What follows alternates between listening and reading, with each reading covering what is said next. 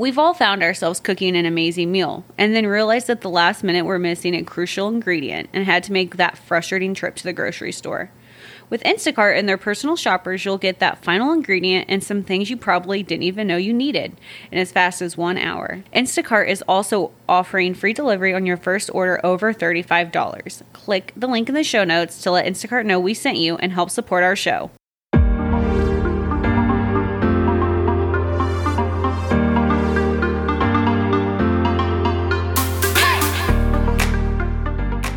Hi, this is Chanel. Hi, this is Stacy. Hey nerds, this is Ashley. And this is Fanfic Fanatics.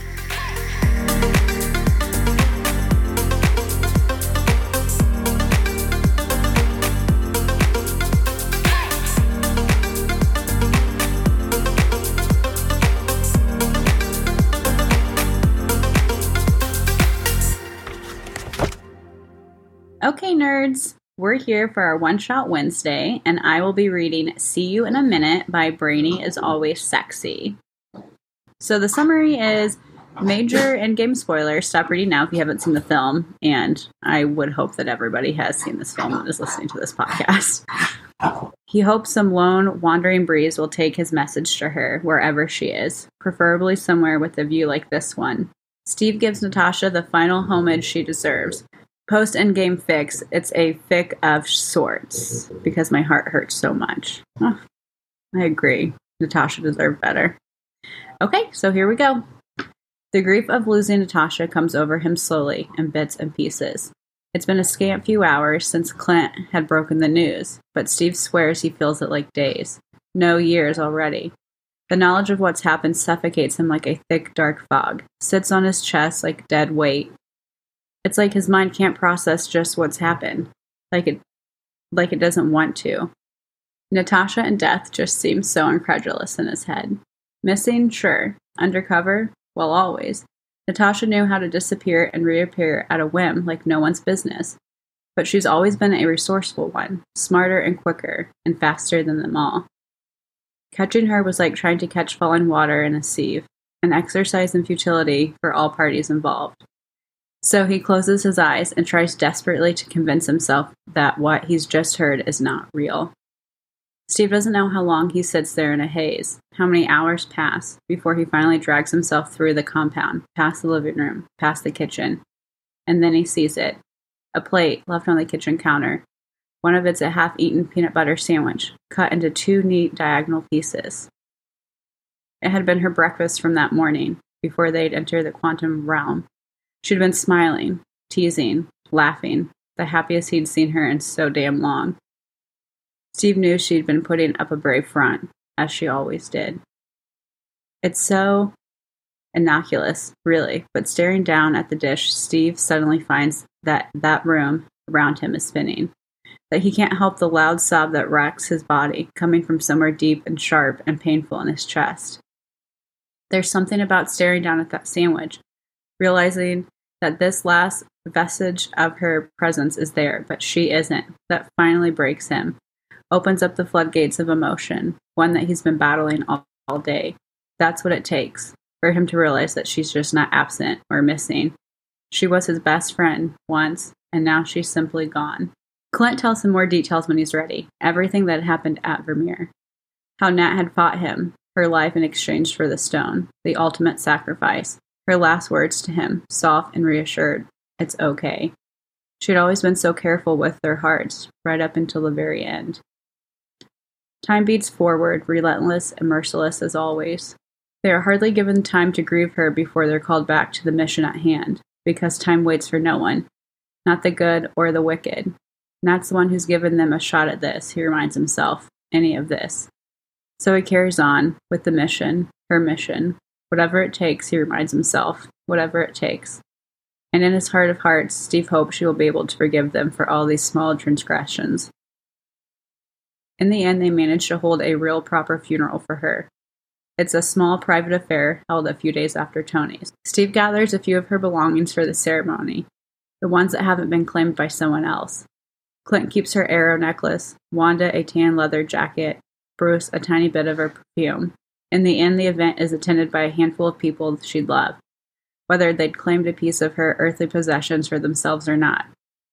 Thor, Rhodey, Sam, even Okoye, who she'd grown so close to during the five years that had passed. Nick Fury is in attendance too. He manages a few words about Natasha, her life and legacy, before he breaks down and his stern, somber face dissolves into tears.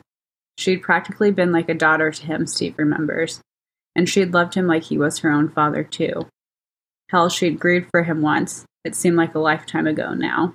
For him to be doing the same for her now, under these circumstances, is simply too much to process. Steve closes his eyes and tries to remember how to breathe. Don't let her be forgotten, are the last words Nick manages to get out before stepping off the podium. Don't let her be forgotten. Steve is the last one to speak. He doesn't know how he came to be the worthy of that honor. Frankly, he doesn't know if he's the right choice, but he can't find himself to protest. She'd meant everything to him. He can't be damned what anyone thinks anymore. His speech is ready. He sketches out her life, the journey she took, how their paths had come to intersect, and they stayed that way. Steve got an ending, already prepared, a clean way to wrap it all up. But looking out to this tiny of crowd of her friends, know her family, he finds the unscripted words fall out of his mouth instead. Natasha. Natasha didn't have any known family members we could call today. Whenever we're asked, she always said we were her family, but she was ours too. A stillness passes over them. Steve pauses a moment, trying not to let the emotion overwhelm him. When he finds that he's steady again, he continues. She told me once that even after all this time, she was still trying to be better because she was relentless like that, stubborn and hard headed, just like him. I hope wherever she is that she knows she was the best of all of us in the end. She was, no questions about it. But mostly, he murmurs, I hope she knows that she was loved. She was so, so loved. Because that was just the truth of it all, wasn't it? She had loved them enough to make the ultimate sacrifice, and they loved her back just the same, even if they'd never quite been able to put it into words. Now at last he can't keep the tears from his eyes. Below him he finds it. They're all misty eyed. Clint swallows hastily, wiping away a free falling tear, while Wanda bites back a sob and Sam rubs a soothing circle on her back. Steve closes his eyes, wipes away his own stray watery tears before he continues. A few years ago, she told me something I'll never forget. Such a Natasha turn of a phrase, really. We have what we have when we have it, she said. Just as simple as that. Well, we were lucky to have her while we had her. She was definitely right about that. So thank you, Nat, for all of that. It was beautiful and wonderful while it lasted. Steve is the last one to leave. Even after everyone's packed up and left, he finds himself alone staring out into the lake watching the colors of the setting sun. The sky is brilliant, painting itself in reds and oranges that remind him of her so strongly he swears it's more than a coincidence.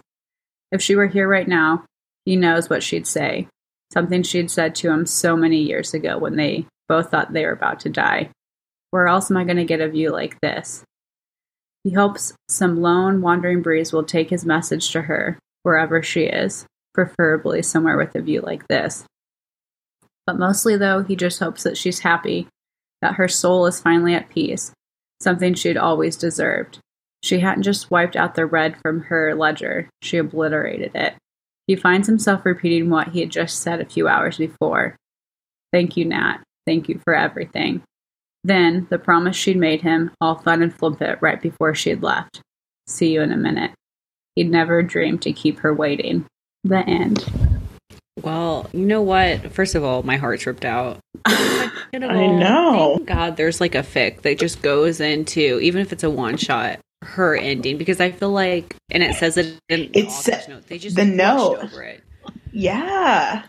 I, And- yes, because I I wasn't like a Black Widow like fan, but she deserved a better ending, a better yeah, a better closing to her story. And like I know they had a movie for her, but still. and the movie was really good but the issue is is that so i've always been a black widow fan i just love her and Mhm. i think disney just did a disservice when when they were so behind in the game with having like a female superhero and Mhm. instead of just taking the female characters that they already had and build on them they decided to bring in captain marvel which is a great story but they So then they rushed her story. Nat got pushed aside for some reason. Yeah. And her movie was great, but it still like she didn't even have a funeral in the Marvel movie. She just died and that was it. It was just about Iron Man. Mhm. And Natasha's been around as long as Iron Man ha- has. Like She was in the they were second Iron Man movie. Yeah, so right? it's just second one.